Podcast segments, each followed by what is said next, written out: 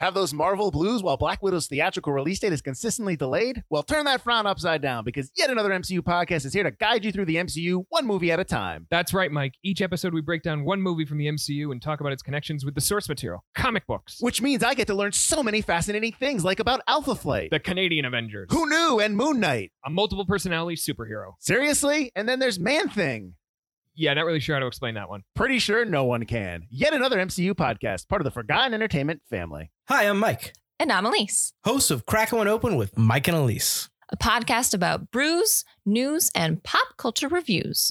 Every Friday, we choose a new craft beer from a different brewery and talk about the history of the beer, what's in it, how it was made, the history of the brewery, along with tasting notes and more fun facts. After that, come chill with us as we bring you the latest in pop culture news and reviews. So check out Crackin' One Open, part of the Forgotten Entertainment family. Ladies and gentlemen, please notice that exits are conveniently located at the front and rear of this auditorium. When leaving the theater, we suggest that the exit at the front of the auditorium will allow you easier access to the parking areas.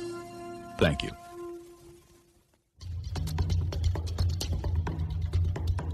Boom! I guess I like sports movies! Yeah, like real creepy like. Did you notice him with his pants down? Oh, with his pants down? Yeah. I just noticed somebody was there. Yeah. No, his his pants are down. He's taking a dump? Is that, and I'm thinking to myself, I want to do the secret cabal stuff. I don't want I don't want to just go well, and drink. Still, you still got to wear a cloak and stuff. No, I no, no. I want, the, I want the real cabal stuff. Like, I want the stuff where we're controlling the world. I want the signet ring. You know what? Screw that.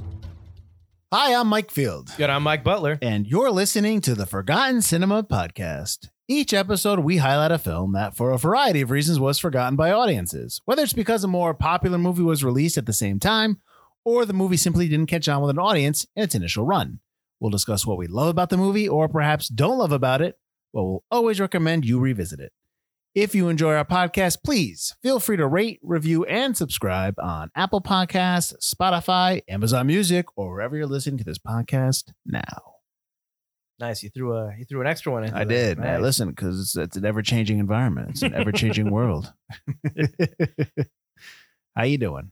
I'm doing all right. I'm doing all right. So what movie are we doing today? Oh, we are doing the nineteen ninety-one comedy film, What About Bob? Okay. Usually that's where you come in now with the uh, synopsis. I just really don't like it. Yikes. Off to a good start here. Doctor Leo Marvin, an egotistical psychotherapist in New York City, is looking forward to his forthcoming appearance on a Good Morning America telecast, during which he plans to brag about Baby Steps, his new book about emotional disorder theories, in which he details his philosophy of treating patients and their phobias. Meanwhile, Bob Wiley is a recluse who is so afraid to leave his own apartment that he has to talk himself out the door. When Bob is pawned off on Leo by a psychotherapist colleague, Bob becomes attached to Leo. Leo finds Bob extremely annoying. When Leo accompanies his wife Faye, his daughter Anna, and his son Siggy to a peaceful New Hampshire lakeside cottage for a month-long vacation, Leo thinks he's been fired from, oh, freed from Bob. Leo expects to mem- Leo expects to mesmerize his family with his prowess as a brilliant husband and remarkable father who knows all there is to know about instructing his wife and raising his kids. But Bob isn't going to let Leo enjoy a quiet summer by the lake. And then there's more, but I'm not reading. That's the synopsis you chose. That's terrible. All the she, other synopsis were even just, longer. Listen, you just type the name of the movie and synopsis into Google and it pops up for you. And that's it. That's the one you read. It usually pops up the IMDb one. That's the one you read. I'm reading the IMDb you're one. Reading the, you're reading the bad one. All right. Well, before we move on, let's talk about this was a recommended uh, suggestion to us by my cousin, Stephanie. So she tossed this out there, I think maybe a few seasons ago. We had it written down. So before we begin, before we start, let's hear from my cousin and, f- and find out why she wanted us to talk about What About Bob? So I picked What About Bob because it was the first movie I thought of when asked about movies that were forgotten. I think it's the funniest. I watch it every year. I think it's great for the family. I think it's bust out laughing. The cast is amazing. Bill Murray, I'm sorry, is just funny every single time the guy delivers. And I think because the movie's so old that people don't remember it, but it's such a good movie to turn on to the next generation and the next generation. No matter when you put it on, everybody sits down everybody has a good time and everybody has good laughs, right? So that's my thoughts. Uh, good stuff. Good stuff. Oh, man, Thanks, that was Stephanie. Amazing. That right? was great. Right? That yeah. was so good. All right, that really changed uh, my all right. opinion. All right. What About Bob? Is, enough. What About Bob is ninety-nine minutes long. It's rated P G, Butler. Production budget of thirty-five million dollars. Its opening weekend, it did nine million dollars. Domestic, sixty-three. Worldwide, sixty-three. This is the nineteenth ranked box office hit of nineteen ninety-one. Woo! Enough. uh, its release date was Friday, May seventeenth, nineteen ninety-one. The production company was Touchstone Pictures and Touchwood Pacific Partners, which is basically Disney, and distributed by Buena Vista, excuse me, distributed by Buena Vista Pictures, which again is Disney. So this is just Disney, Disney, Disney, Disney.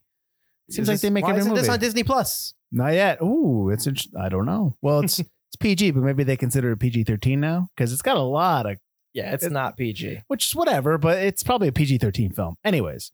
This came out on the same weekend as Stone Cold and Mannequin on the Move. I like the first Mannequin, but not Mannequin on the Move. Elise has never seen Mannequin, and she just brought it up to me the other day. She's like, because she's trying to come up with eighties songs. She's like, what's this movie from? I'm like, Mannequin, or yeah. song from? I'm like, Mannequin. Yeah. She's like, oh, I never saw that. I was like, mm, Mishash Taylor, come it's on. It's awful, Hollywood. But it's great. It is. It's, it is the epitome of eighties movies. Absolutely. Uh, on the twenty-fourth, you had Hudson Hawk, which is um, season show that two? season one. Oh, wow. Season one? Yeah.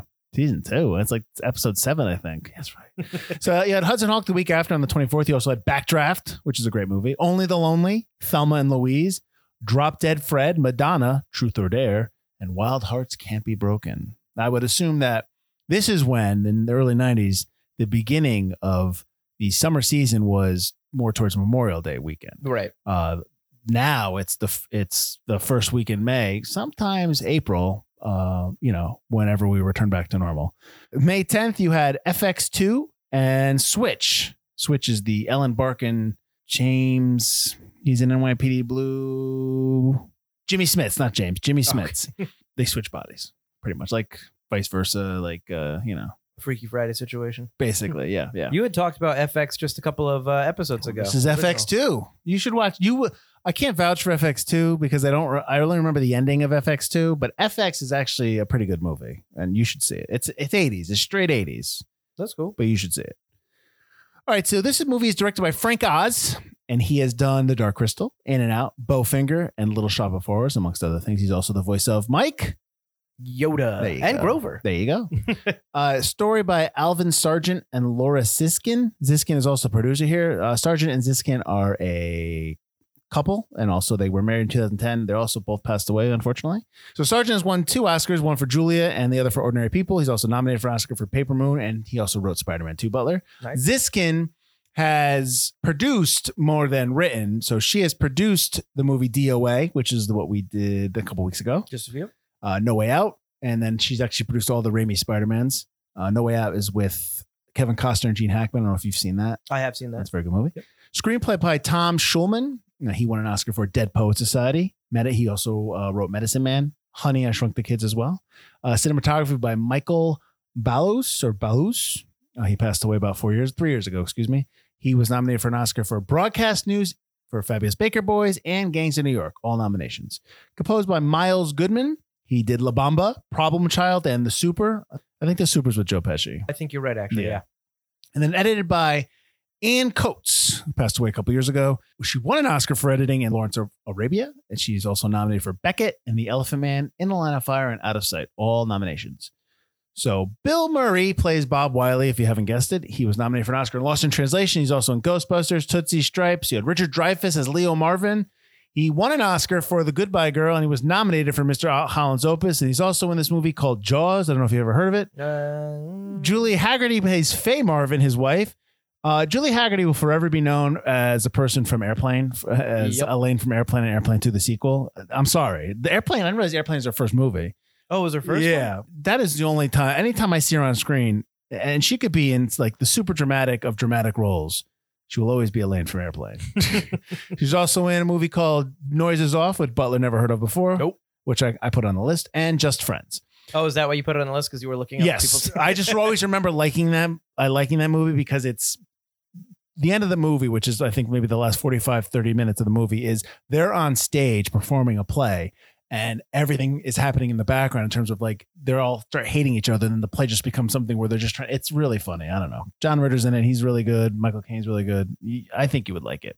But anyways, Charlie Corsmo, excuse me, Corsmo, yeah, is plays Siggy Marvin. He's also the kid in Can't Hardly Wait who can't feel his legs.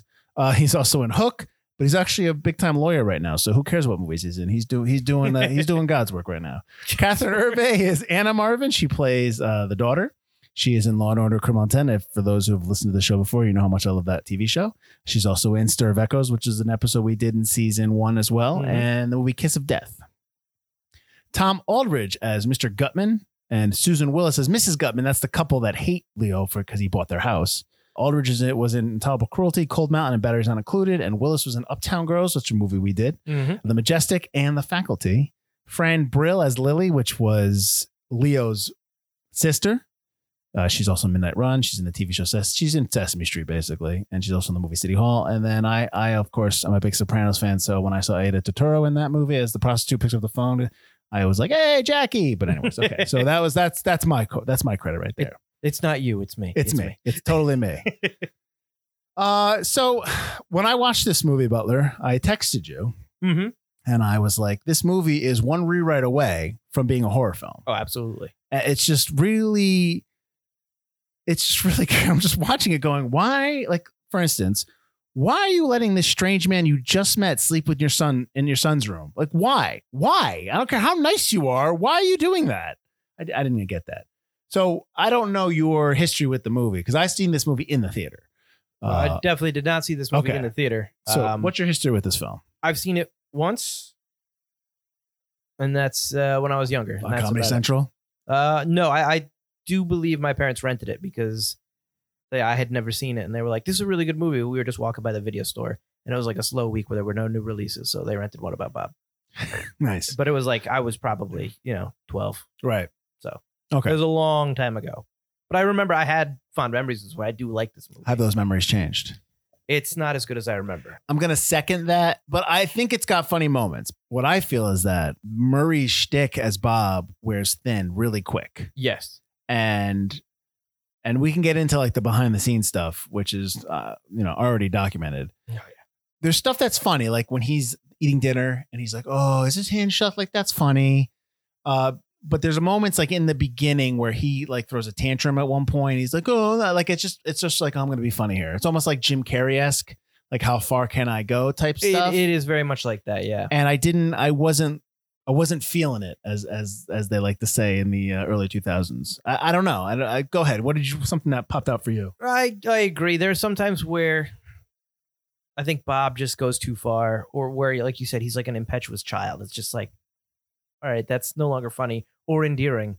Now you're just kind of annoying, and that's not because you have these phobias. That's just kind of because you're annoying.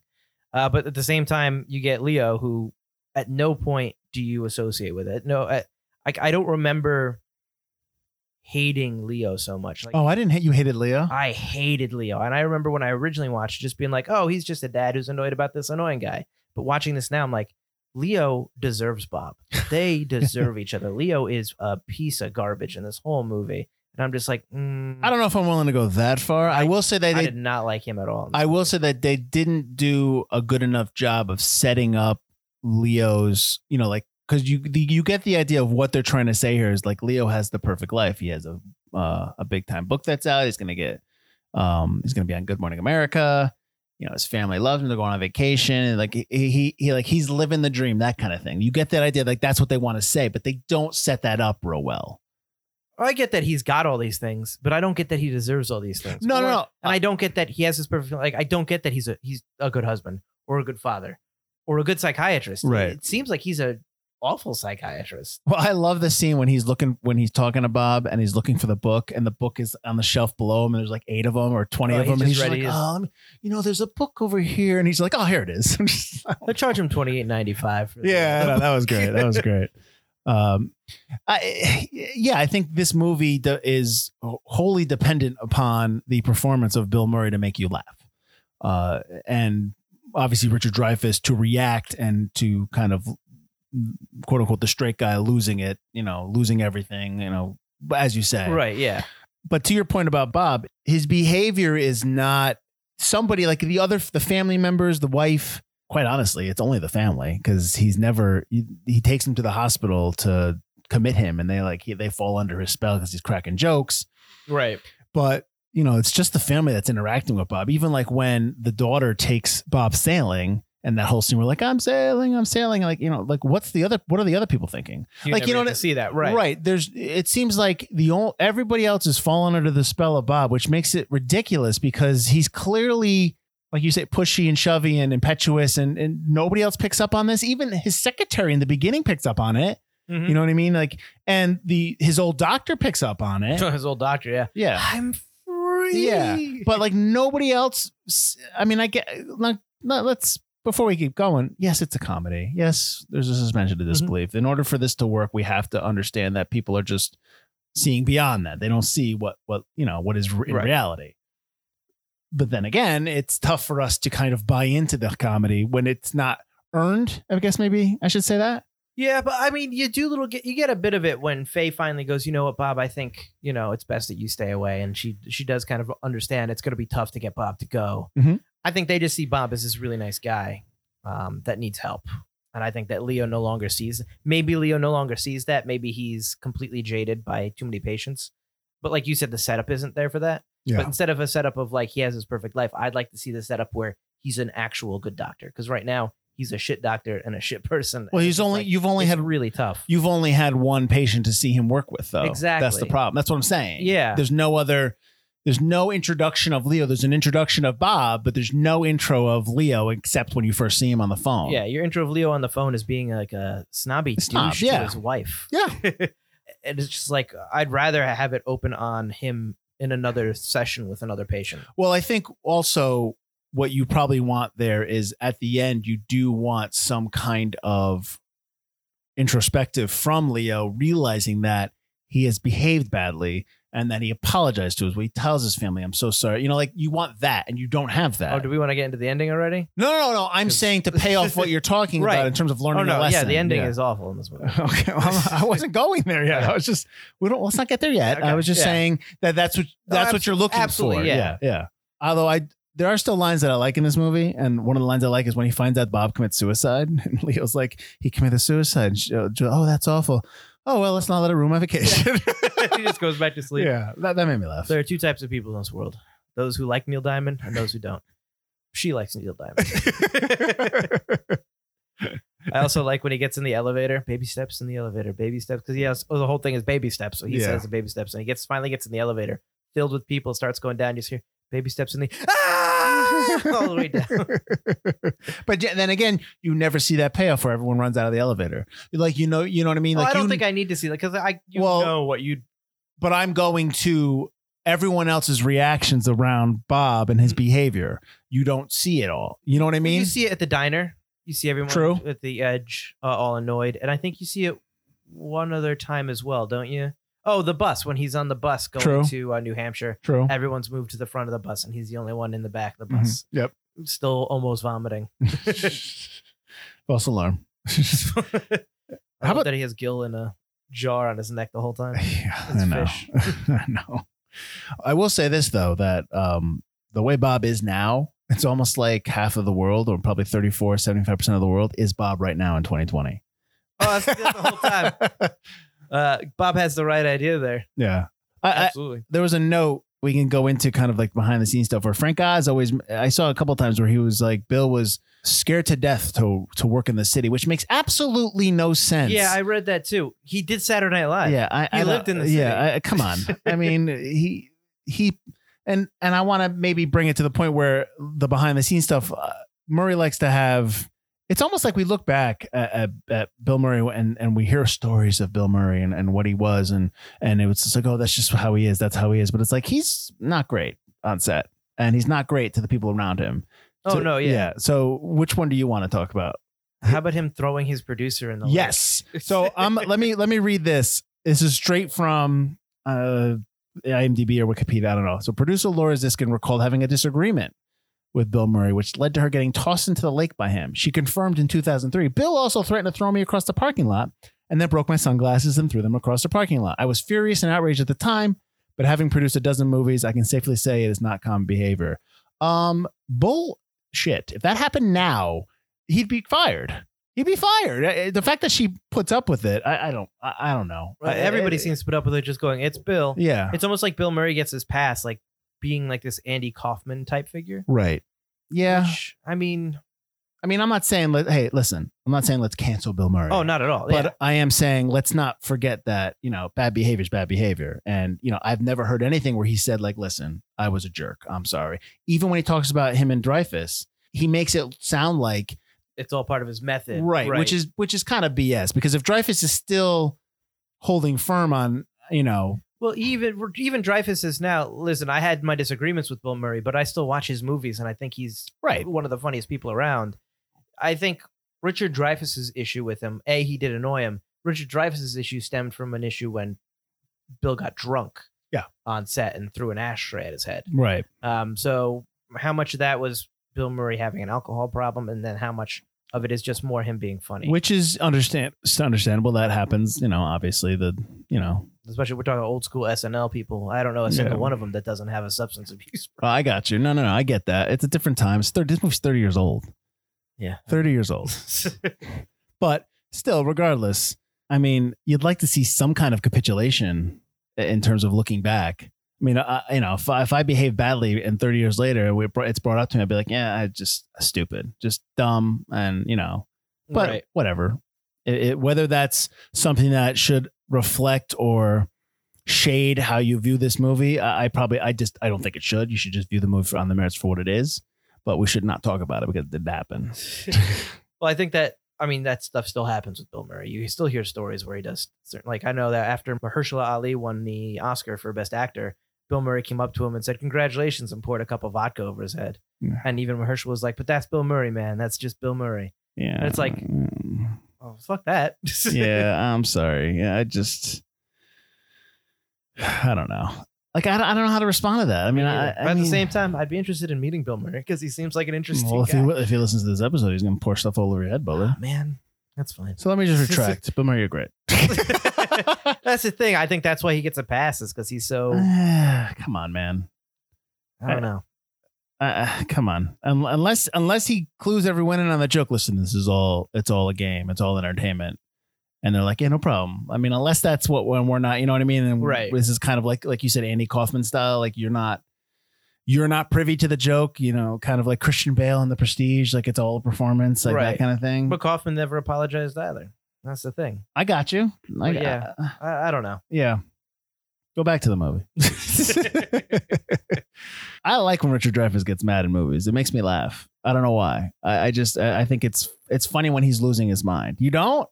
I just think it's funny that you think it's funny. Because I think it's funny when he's like, when he's, when the, because everyone remembers the classic line when he's slant, when he's like, he's not gone, he's never gone. Oh, like I love that, that stuff. Yeah. Like that, that, that's great delivery. You can't, you can't respect that. See? Yeah, exactly. It's just some sort of radical therapy.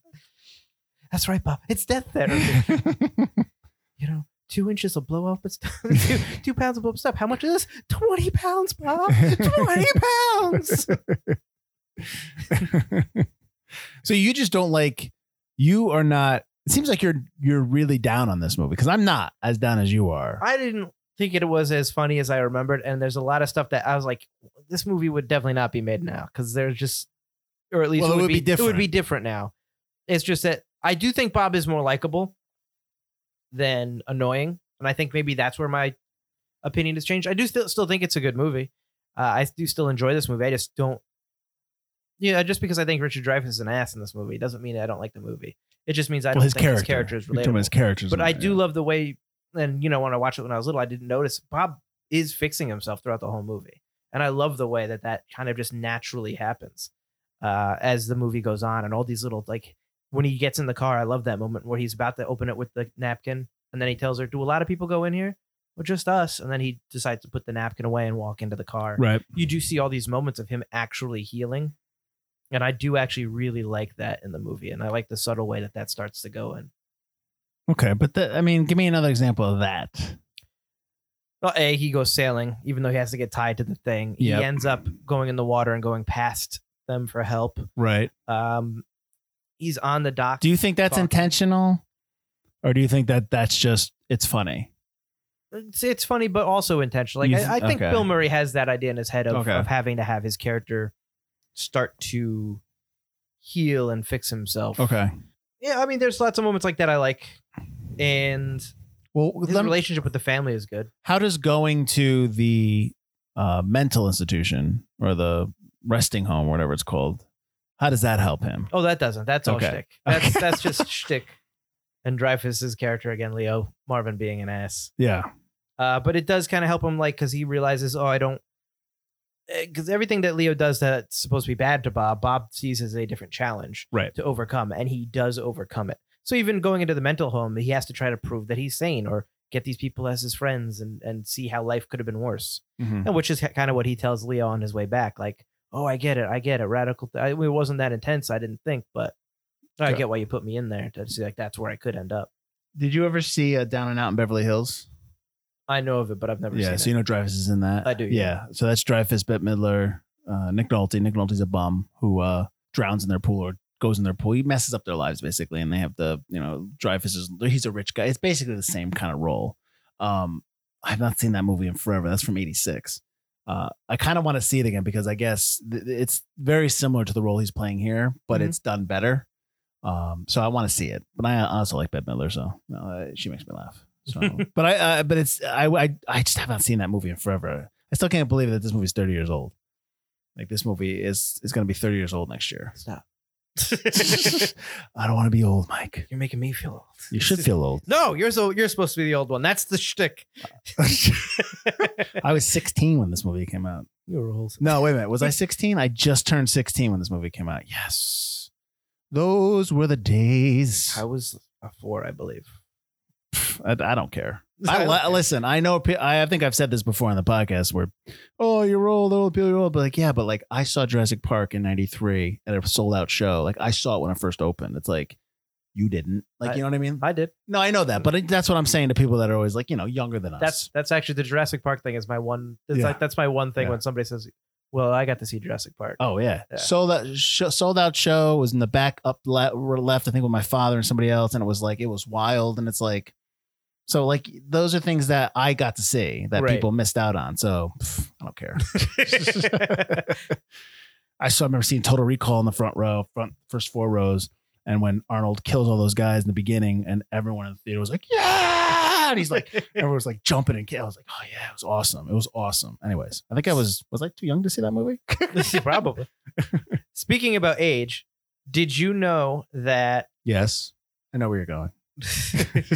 Anna, the actress who played Anna, is twenty-six when she's filming this yeah, role as the uh, as his younger as uh, his young daughter, ten years younger than Hagerty, who yeah, plays her mom. ten yeah, years younger than the mom. Because I'm watching it and I'm like, this is ninety-one, and I'm thinking to myself because I'm thinking about Criminal Intent. I go, Criminal Intent is like a couple of years. I was off. Thinking the same thing. I was like, there's there's no way. Plus, yeah. then I'm looking at her. I'm like, wait, she looks like it. Like all, well, her first close up when she goes to stop and pick up Bob. Yeah, it's like when it's the first like really close up shot of her, and I'm like. That's a woman. That is not a little girl anymore. Come on. Jeez, brother. That's like that's like Smallville. Well, you know, like you got to think also because we did uh, Sixth Sense. So this was ninety. They shot this. Eight years later, they're shooting Sixth Sense. You mean Stir of Echoes? Oh, shoot. Right. right. It's because so, you prefer. It's because no, you prefer Sixth Sense. It's in my head. Um, so. You, I'm just going to redo it. So, like, you got to think eight years later, this is ninety, shot ninety-eight, ninety-eight, they're shooting uh, Stir of Echoes. So, yeah. So, she's, what, thirty-four in that? In Stir of Echoes. Yeah, it's, it's weird. It's It is. It's it's just Hollywood, but that's man. What, exactly. That's like when you see all those high school movies and all those kids are in their twenties. That's exactly. Yeah. C W with, like, a thirty-year-old Clark Kent. Yeah. But, and to be fair, I mean, it, it those movies do do better because when you have, I think, when you have kids that are playing eighteen, seventeen, that age, unless it's something that's specific to being real and more as realistic as possible. Mm-hmm. When I when they start when it's becomes something where they're doing like quote unquote excuse me, when it comes something when they're doing adult conversations. Yeah, when they're when they're when they're trying to be adult, it comes off fake for fake and pretentious, right. And it doesn't have the quite the effect of when you have a seasoned actor who can do it.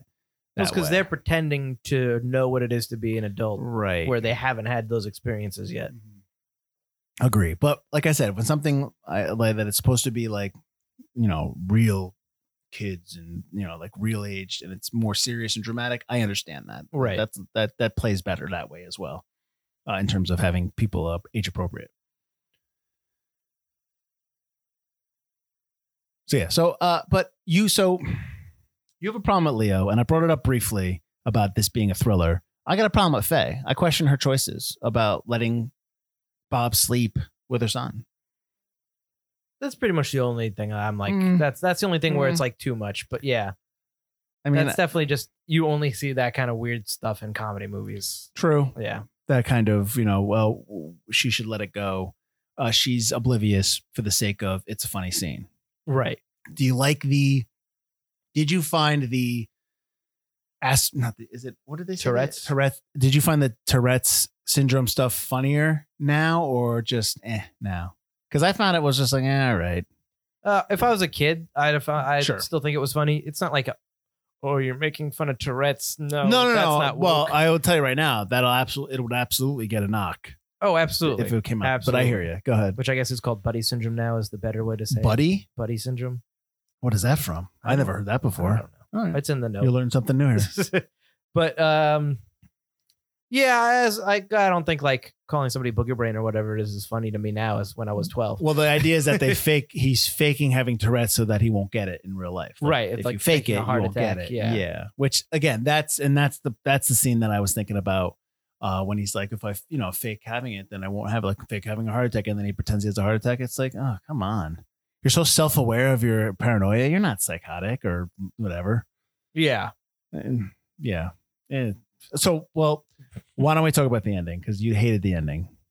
It just ends. It just ends. Well, that's how all movies do, Mike. You get no wrap-up. You It just ends. The movie ends, and you just get this write-up about what the future holds for these characters.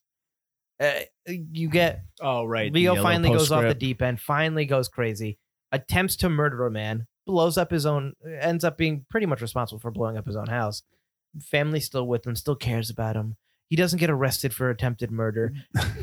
They still care about him, but not care about him enough to dress him up to go to the wedding. Yeah, he's still like just a crazy man in a wheelchair in the wedding. But is it a real wedding, or is it just a setup to because they know that Leo might snap out of it and try really? to stop the wedding? That's what I got out of it, and you never know. Because then they turn around and go, oh, we did it! No, it's to make it funny because he's marrying into the family and he can't get rid of him. It's just so st- stupid because you get no there's no payoff there there's absolutely no payoff at the end. There's no comeuppance for the character, like for Leo, who attempted to murder a man. Like, I'm sorry, Bob is annoying, but he helped you sell your book on that. How do you not see that? You froze you froze and he saved your ass, uh, saved your life when you choked on food. The family likes him, he's a nice guy. He's annoying as all hell. Absolutely. Try to get rid of him, but don't try to like murder him. Mm-hmm. And it's just no comeuppance for trying to murder him, for blowing up the house. The family still loves Leo for no reason at all because this dude's an ass. Well, he Bob, well, hold on, hold on. Bob's his wife loves him. They have two cured. children together. Of course, she, I mean, come on now, it's family. You can divorce. Oh, geez, Butler. There are divorced families with two kids. All right. When your husband, I'm sorry, if you try to murder a man, your wife's still going to stay with you. I, I strapped I mean, dynamite I, I, to this I, guy's I'd like, head. I'd like to think that I'd be a little bit better at it. It's, I just... I, I, I that doesn't bother me as much as his wife's obliviousness to his own behavior. Let's put it that way. Like, he could... He, like, Leo having his arc this way, I can understand because he's supposed to have this arc because Bob gets better, Leo gets worse. Right. But the obliviousness of his wife is... annoys me more than it annoys you, probably, just because how is it not how can you not see it for yourself? I, I, you know what I mean? Oh, absolutely. That that that's what it bugs me when everybody is so obtuse and has blinders on just for the sake of it's funny. I think that's got kind of a, a nineties comedy or an eighties ninety comedy trope, though, is I, the I gl- oblivious spouse. Well, I'm glad you bring that up because I'm going to talk about Liar Liar, because in Liar Liar, which is one of Jim Carrey's more hilarious movies. Mm-hmm. He is going crazy, obviously, because he can't he can't tell a lie. Right. But it's everyone around him sees it. His wife, he's almost going to lose his wife and his family. They all see it. It they're like they're the comedy, he is bringing the comedy, but everybody else is not ignoring it. It's still having an adverse effect on his life. Absolutely. Yeah. So I know what you're saying there, and I understand that. And and feel, come on, Bill Murray's funny in the movie. Not you, but like, you know, yeah. I get that. I get that. And I'm not saying he's not, but you can't, I can't put this on the same level as some other movies, because other movies still do that. And they actually tell a story. You still got to tell a story in a comedy. You still got to tell some kind of story to make me care about the characters. Right. There's no drama. I always expected something. You bring that up. I did expect something to turn around at some point. Mm-hmm. Like after the interview, all of a sudden everybody turns about against Leo. And all of a right. sudden, not just Leo continues to get mad. There's never that, you know, the rising and the falling action. There's never a falling action. There's right. never, there's just always rising, rising, rising, rising. It never hits a tipping point. There's never falling action. It's just kind of a straight line that goes up. And then there's a line that goes straight at the end and right. its conclusion. Um, the arc is, quite honestly, the character arc is right in front of our faces. Uh, you know, Bob comes into Leo because he needs to help Leo. But when in fact, Bob is who helps Leo. And then Leo becomes a better father, a better person because of Bob in his life. Right. Like that's the arc. Right. That's the story right there. And that's not done. Be, be, him waking up at the end at the at the wedding is not good enough. And, and it's not earned. But that's the arc is right in front of your face, everybody. Like that's... So while I said before that this needed another rewrite, it could be a horror movie. This needed about three or four rewrites to make it a better comedy. Like yes. it's a funny comedy. It's a funny nineties comedy, but I think it would last longer if the story was more was stronger. Yes. Okay. Absolutely. You, there's no, just Bob gets better. Yeah. That's it. Yeah. Bob gets better at the expense of everyone else. Don't worry about like Leo's not the supporting character. Leo is one of the is uh, is the main character with Bob, and right. Leo does not Leo change at all. Yeah, yeah, at all. And even by the postscript, Leo suing for the rights. Like clearly, he didn't learn his lesson. Yep. Yeah, he's a bad guy at the beginning. He's a bad guy at the end. I did like the fact that they built a three quarters uh, inch model of the house, so yeah. uh, to blow it up, which I thought was impressive. Did you notice the split diopter? This time I get to ask I didn't it. notice it. Go ahead, go. Oh, when they're talking, when uh, Siggy and Bob are talking in bed, I believe it's when Siggy's asking about death. There's a shot of Siggy oh, I didn't, and I didn't Bob, notice it, and it's like, oh, there was the split diopter. To be fair, I was texting you during the movie, so that might have been the moment I was looking at the phone. Second thing that you always ask me, but I get, I'm going to ask you this time. Do you think you would have liked this movie better if Robin Williams played Bob? Uh, yes, I do. Because as much as I think Bill Murray is funny, and as much as I think that, you know, he's good and stuff, I think Robin Williams is a, was a better actor. Mm-hmm. And I think that Robin Williams would have brought a little bit more sincerity to the role. A little bit more of an endearing quality. And I find him funnier. I find Robin Williams, when he gets manic, to be funnier than, than Bill Murray. I, I like Bill Murray to a point, but I find there's a lot of other people that are more comedic that I enjoy their sense of humor a little bit more. I think Robin Williams would have done a really good job. I like Bill Murray. I like as more like a Peter Venkman type or Scrooged or... But Groundhog's see, Day. I like that sarcastic Bill Murray yeah. more than I like crazy Bill Murray. See, I get the sense in Ghostbusters, the way he is, like he just never wanted to be in the movie. Like that's the sense I always got from him in that his role. Like it was just like, I don't want to be in this movie. I don't want to get marshmallow all over me at the end. I don't want to do that. Like stuff like that. Mm. Like that's well, how the marshmallow thing at the end. Absolutely. Yeah, no, I know. Yeah. But that's how I always envision that. I think Groundhog Day is perfect because he actually learns his lesson. Uh, you, you know what I mean? Right. Like, right. But uh, yes, agreed. Yeah. But yeah, you're right. The manic Robin Williams is more his shtick. That's more, he's really good at that. And he's very much more endearing. His his scenes with Siggy, I think, would have been much better. They would have been more sincere. You might have actually believed, okay, that you can stay in Siggy's room maybe just, a little bit just more. Look, and, just think about him in Hook. Uh, you know what I mean? Stuff like that. Him in Hook, him in, um, not Big, Jack. Jack. Where he's playing basically a man-child. Yeah. Right, yeah. Even Patch Adams a little bit. Even the Patch Adams gets yeah, a knock. When he, when he, listen, I'm not saying Patch Adams is great, but um, we're talking about his performances. Yeah, I mean, yeah. in Patch Adams, yeah, when he's talking to the kids and yeah. he's more, yeah, absolutely. He's just more, I just find him more sincere with the children and stuff like that and and and kind of delivering a little bit more of a sincere note in this story. Yeah. Yeah. So, no, I, I agree. I think Robin Williams would be better. He just couldn't do it because it was right after Dead Poets Society. No, Not, I think he was doing another Fisher King. It was Fisher right after King, Fisher yeah. King, and it just wrapped. So I guess he must have had to do promotion. You know, I've never seen the Fisher King. I've seen parts. I've never seen the Fisher King. It's one of my favorite parents' favorite movies. Never seen it. I've also never seen it. So you shouldn't listen to us at all, people. I think I put that on our list, though. Why? because my mom always says I should watch it. I know it's a fan. But that doesn't mean it's forgotten. Movie. That just means we never seen it. How many people have seen The Fisher King? A lot of people. He got nominated for that, didn't he? I don't know. Someone tell us if he got nominated. I'm not looking it up. Someone tell me in some snarky comment on Facebook when, when I put all the you guys didn't see The Fisher it. King, and you guys do a podcast. You guys are a movies? bunch of. I just, oh honestly, you know God. what? We're at like forty minutes into this podcast. Nobody got this far, so don't worry about it. That's right. That's right. I said it. I think it's weird that Bob hugs people all the time, but he won't shake their hands without a without a tissue. Well, that's because it's part of the comedy, Butler. I guess. Because we're not thinking ahead. We're not breaking down that character. uh, it's that. Uh, listen, it, we can go. We can get. We can go nitpick in terms of the performance, but that's what it is. It's just like, what's funny? What's funny here? Let's right. do that. That's what it is. It's not. There's no thought put into.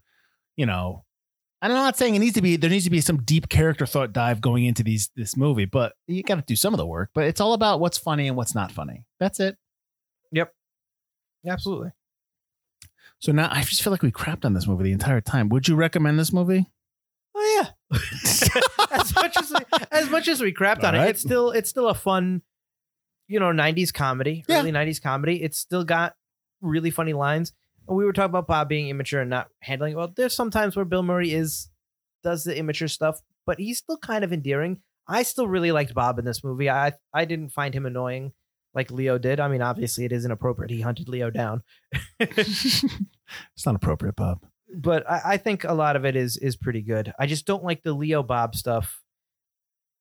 The stuff where he's trying to find out where Leo is is pretty funny. A lot of the Gil stuff's funny. I like the fish. I like uh he's gonna tell you he hasn't eaten, but don't believe him. He's a liar or whatever when he hands him the fish.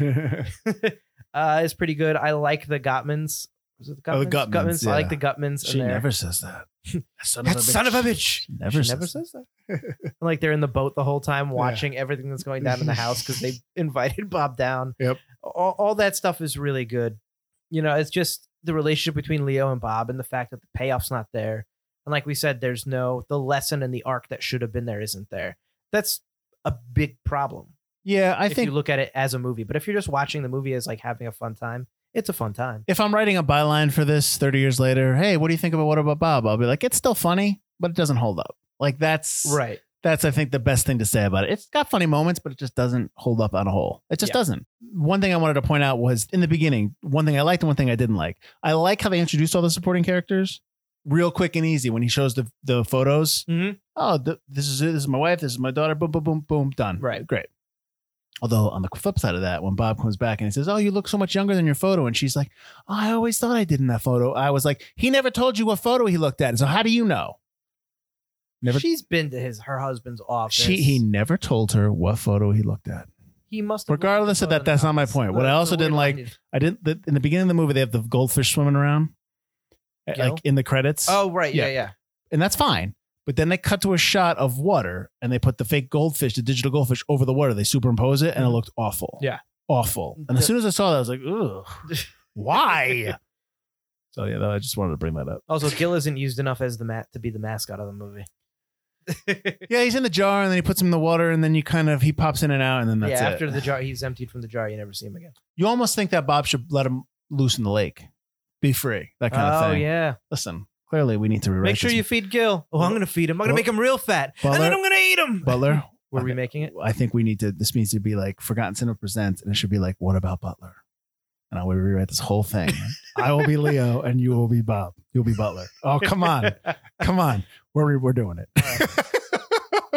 We should do fake trailer for this movie. Hey, Mike, I found where your vacation home is. Were you going to record the podcast? Oh, that's the commercial. We're going to do like a five-minute commercial where I do the line. And we're like, he's not gone. He's gone. That's the point. Hey, so is this kind of kind of radical therapy? No, no, you'll be like, oh, is this like some kind of new podcast thing? See, you better write that down because I'm gonna forget that commercial. Go, go, go. So tomorrow you'll see this commercial that hopefully I remember. I feel great. I feel fine. I feel wonderful. Oh, it'll be like how we started doing the podcast, the beginning of the podcast, like how you got me to do it. Just writes itself, people. I swear. It's almost like I write stuff. Is hmm. this Forgotten Cinema the movie right here? It's actually it's a uh, What About Bob. We should just redo What About Bob and just call it. Just be like, it should just be like Forgotten Cinema said, presents What About Butler. And it's just like the tagline is, yes, we remade What About Bob. That's the tagline. We don't care. Although, would we have to get permission? Eh, eh fuck it. Who cares? Whoa, whoa, whoa. There's no swear. It's a P G movie. Bob. Oh, I'm so sorry. Ah, fudge it. All right. Why don't you let everybody know where they can find us? Because I think we're done. All right. You can find us on forgotten cinema dot com. Or no, I'm sorry. You can find us at forgotten cinema podcast dot com. You can't laugh while I'm talking about it. I apologize.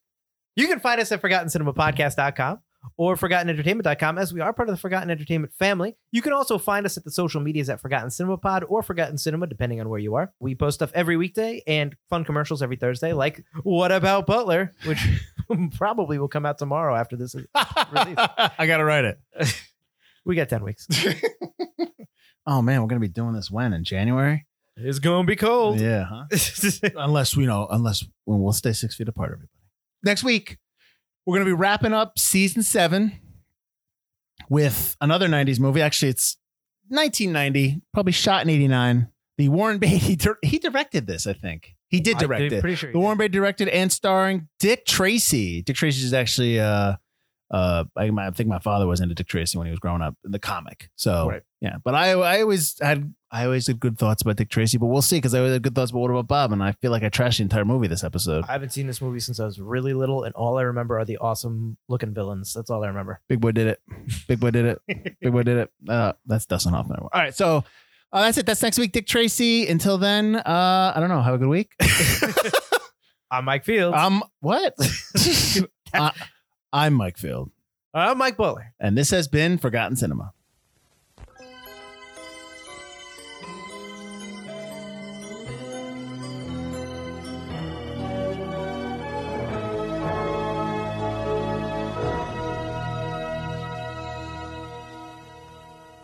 feel great. I feel wonderful. I feel fine. I feel great. I feel wonderful. I feel fine. Baby steps. Baby steps to the laptop. Baby steps to the microphone, baby steps to Adobe Audition, baby steps to the stop button, baby steps to ending the podcast.